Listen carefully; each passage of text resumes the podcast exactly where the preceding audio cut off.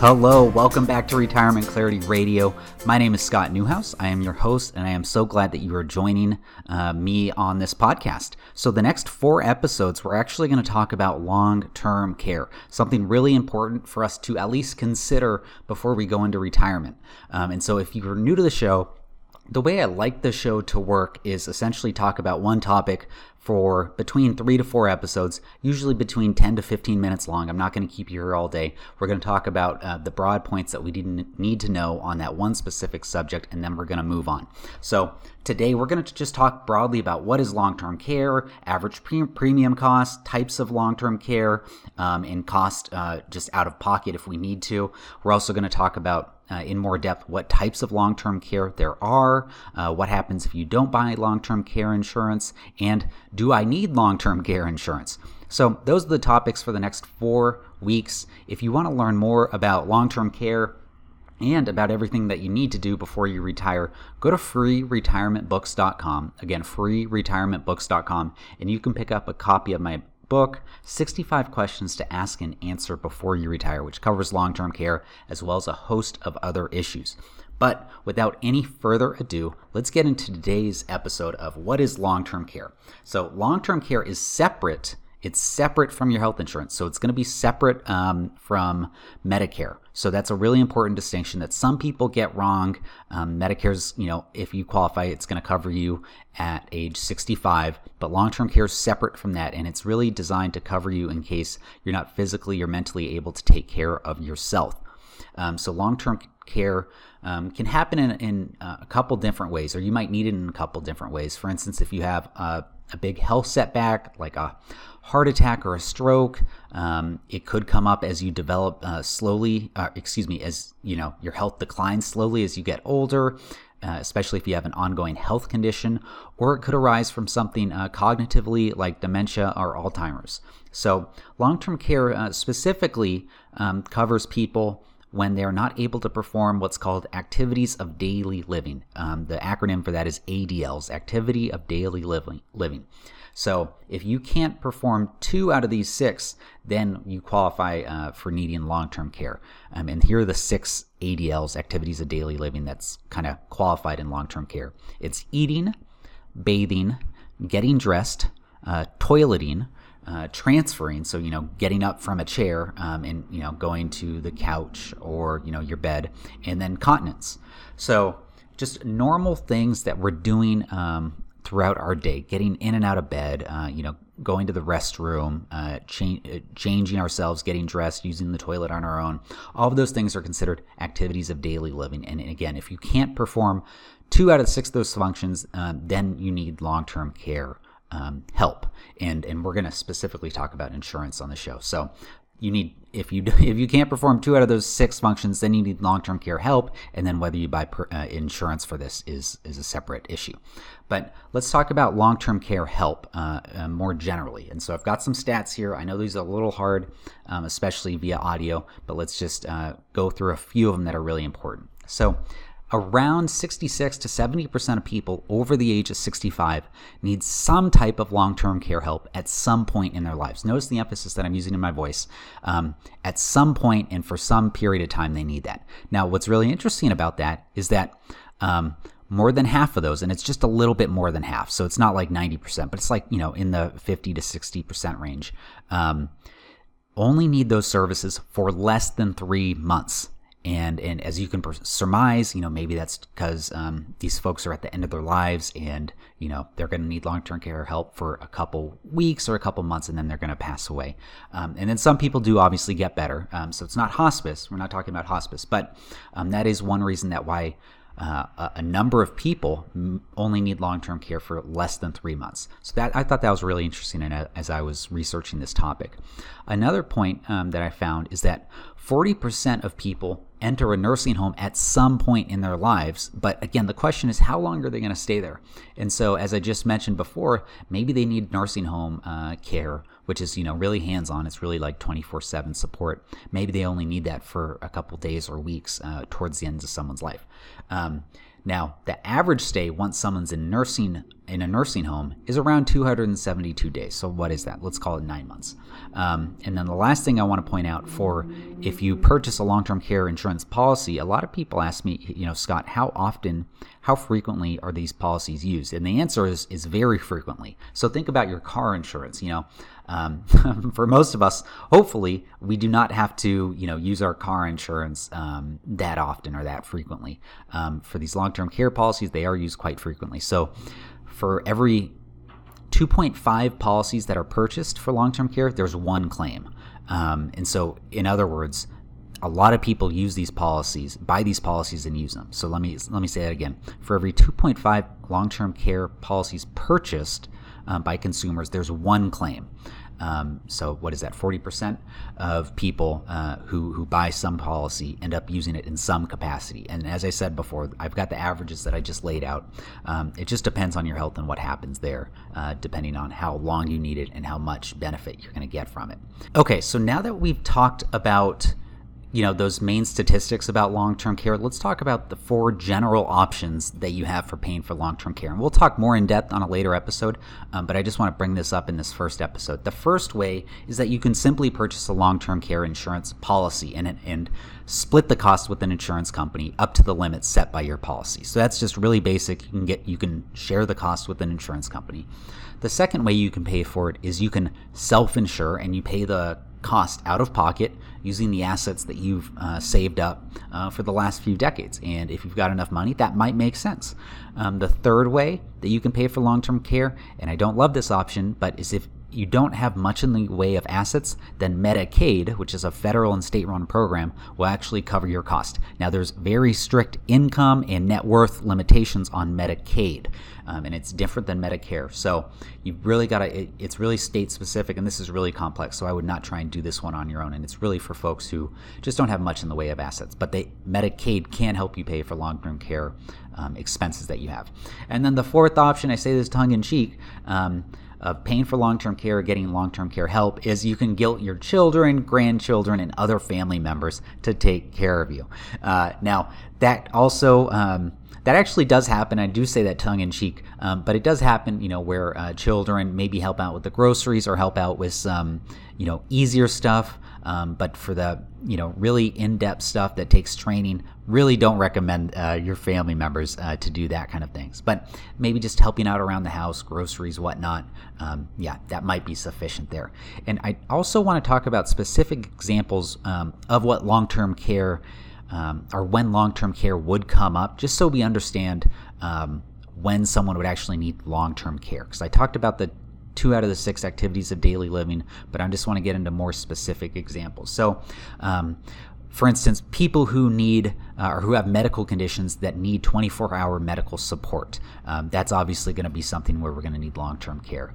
Uh, folks who have had really traumatic or disabling medical occurrences like a stroke, the heart attack, um, some kind of cardiac surgery, and they're healing. Um, and hopefully they can get better, uh, but while they're healing, they're going to need long term care help um, people who have you know maybe some kind of hip fractures and they don't have the mobility that they need to uh, and in the same vein um, knee replacements uh, and, and just general mobility issues they could really need uh, long-term care help. And then also folks who have trouble uh, performing basic household duties like grocery buying, meal planning, uh, basic cleaning and upkeep, keeping up with the bills, etc., as it kind of just mentioned before with the family uh, example and the children potentially helping out. And then, obviously, if you're not able to do those uh, activities of daily life like washing, dressing, and toileting, you would need long term care help. And then also, uh, also folks who have trouble managing their prescriptions. You know, as we get older, we're going to uh, unfortunately need more prescriptions. Maybe they have trouble keeping track of it or, you know, going to medical appointments and, and making sure they're doing everything they need there. And then lastly, as I said before, Alzheimer's, uh, schizophrenia, dementia, um, you know, mental cognitive issues um, that really worsen someone's quality of life. So those are folks who are really big candidates of needing long-term care help. And this could be, as I said before, it could be temporary, a couple days, weeks, months as someone heals. Um, also, potentially near the end of someone's life when they just really need that support. Um, and it also could be years, though. It really could be uh, years. My grandmother, uh, for instance, uh, needed long term care help for six years. So that does happen um, and it's just something to be aware of. Now, you might be asking, what Scott? What are the costs for a long-term care insurance policy. And so I did a lot of research on this. It's really state dependent. So I'm going to give you a resource in a couple minutes where you can look up uh, what the costs what the average costs are in your state, but let me talk generally um, about what I found. So, according to the American Association for Long Term Care Insurance, they do all these studies on this. A healthy couple that are both 55 years old in 2020, so numbers as of 2020, can be as little as 3,000 per couple, up to up to 6,300. And so that's like the average. It could go higher than that. Um, obviously, this is for a healthy couple, 55, and I typically don't see too many people buying uh, policies that young. Um, as you can imagine, the longer you wait to purchase the policy, the higher the costs go up. But then on the other end of the equation, the odds that you're going to need your policies in your 50s is pretty slim. So then you have to ask yourself, do I buy the purchase, excuse me, do I buy the policy earlier? at uh, a lower premium and pay those premiums for years when I'm probably not going to need the policy? Or do I wait until, I don't know, maybe your late 50s, early 60s, and you buy the policy with the higher premium, but you haven't paid uh, those policy premiums for a few years since you simply, you know, didn't think that you would need it. And odds are in your favor that you won't need it uh, in that time frame. But that's a tough decision, something for you to think uh, about. Now, the average cost for long-term expenses uh, range depending on what you need, as you can imagine. So the first option that we have is, you know, home health care facilities delivered by um, nurses and qualified people to you know help you at your home. That typically average throughout the nation around four thousand five hundred seventy six dollars per month, and that's home health care uh, help. Um, you can also, if you need less than that, and that's that's pretty much like a full um, a full commitment uh, from a home healthcare aide, the average national cost is around $24 per hour. So if you need less help, maybe an hour to a day, um, there is a potential for you to hire someone who's qualified and pay them around $24 per hour. So if you need less support than you know full time, uh, then you could pay hourly. Now that's I, think that's the ideal situation if you need long term care to be able to get that help in the home. The second um, kind of big picture uh, option for you to get long term care help is at an assisted living facility. And this is where you're mostly independent, but you need some kind of ongoing help or support um, with, you know, maybe rehab or medical expenses or something like that. So you're mostly on your own, but you need some kind of help. Um, and that kind of depends, obviously, on, on what your health situation is. But the average cost for that facility nationwide is around 4300 per month, um, or if I got my math right, $51,600 per year, and that's an assisted living facility. Now, on the further end of the spectrum, a nursing home, this is where you really just need 24 hour uh, support seven days a week. So something's going on where you just really need a lot of help. Um, the average cost of a private room in a nursing home is around $8,821 a month or you know $105,852 per year. So this is the average if you're in a higher part of the country it's going to be it's likely to be higher and if you're in a lower cost place uh, then it might be lower than that. Uh, but those are the three main types of long-term care expenses um, excuse me yeah expenses that you could incur depending on your health needs and, and what's going on with you. Now if you want to drill into details about what your state specific averages, uh, go ahead and Google or, or DuckDuckGo, whatever whatever search uh, console you use, uh, Genworth Long Term Care Calculator. Again, that's Genworth, G E N W O R T H, Long Term Care Calculator. It should uh, be one of the first few results, and you'll be able to select your state and see what the averages are on those three options. So, home health care aid, uh, assisted living uh, facility, and then a private nursing home, and figure out what's going on in your state and what the averages would be there. And then the last thing I want to cover today before we wrap up, since we are going a little long, shame on me, um, is what to look for if you want to pursue a policy. And we'll get into more depth in a future episode, but again, I just want to kind of set the expectations right now, just so we get a broad understanding. The first question I would ask is what's your daily maximum coverage? Um, so, how much, what dollar amount will the insurance co- uh, company cover? The, a number that I see a lot is like $150 a day or $200 a day. It can go higher than that and it can go less, uh, but that's the average that I see uh, when I'm you know helping clients uh, figure out these quotes and see what um, might be available for them. The second question uh, I think you should ask is what is the maximum lifetime benefit amount? So this ranges, um, but numbers, you know, the numbers can range from you know $150,000 of a lifetime benefit amount all the way up to $300,000 lifetime benefit amount. It's going to be dependent on your policy and, and kind of what you want, but ask that question what's the maximum benefit amount that i could receive uh, excuse me that an insurance company would help me cover if i needed long-term care expenses paid for the next question I would ask is what's the maximum lifetime policy length? So some some policies actually say, hey, we're only going to support uh, these benefits for X number of years, three years, uh, up to maybe five or six years. Um, and so maybe it may not be dependent on the benefit amount, but on the length of the policy. Um, and then, oh, one other question is what's the monthly maximum benefit amount? So we talked about the monthly daily benefit amount of between 150 and 200 a month is the average that I see. But what's the monthly maximum benefit amount?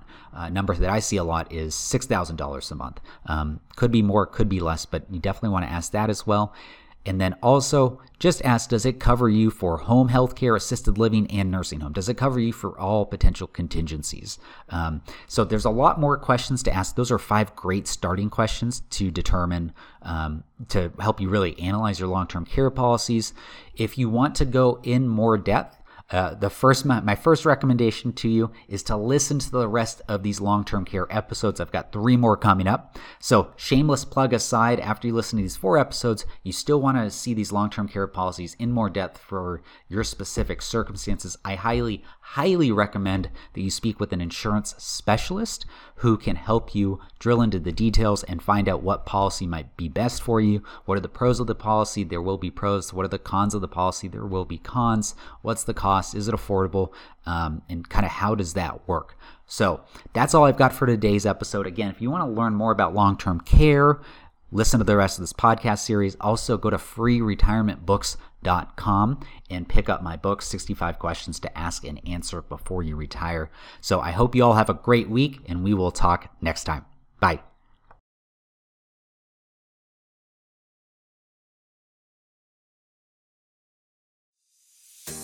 Thanks again for listening. As a reminder, you should consult with a financial advisor familiar with the specific circumstances of your unique financial situation before making any financial decisions.